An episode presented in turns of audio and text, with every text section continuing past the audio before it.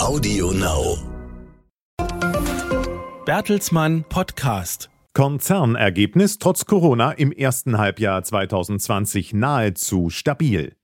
Bertelsmann hat in der Corona-geprägten ersten Jahreshälfte 2020 von seinem breit gefächerten Geschäftsportfolio und dem hohen Anteil der Digitalgeschäfte profitiert. Der Umsatz sank im einstelligen Prozentbereich auf 7,8 Milliarden Euro. Das Operating EBITDA lag bei über einer Milliarde Euro. Unterm Strich verzeichnet Bertelsmann mit 488 Millionen Euro ein Konzernergebnis, das nahezu auf dem Niveau des Vorjahres liegt.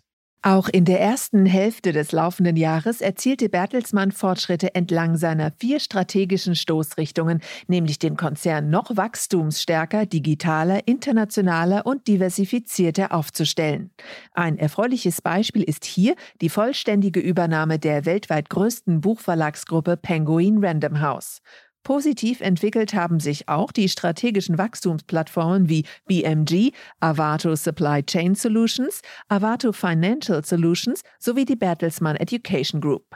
Mit seinen Wachstumsgeschäften erzielte Bertelsmann im ersten Halbjahr 2020 stabile 2,9 Milliarden Euro.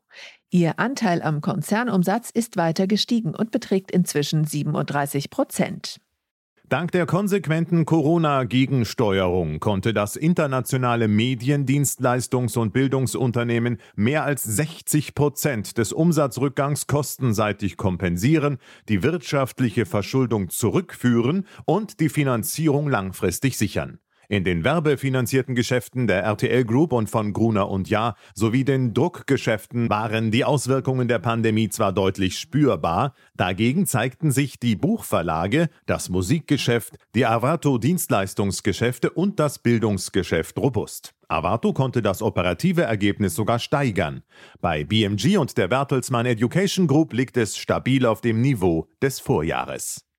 Für die Zukunft sieht sich Bertelsmann gerüstet. Man habe neben einer aktiven Corona-Gegensteuerung mit fortgesetzten Investitionen in die Wachstumsgeschäfte wichtige Voraussetzungen dafür geschaffen, dass Bertelsmann auch langfristig erfolgreich ist, so Vorstandschef Thomas Rabe.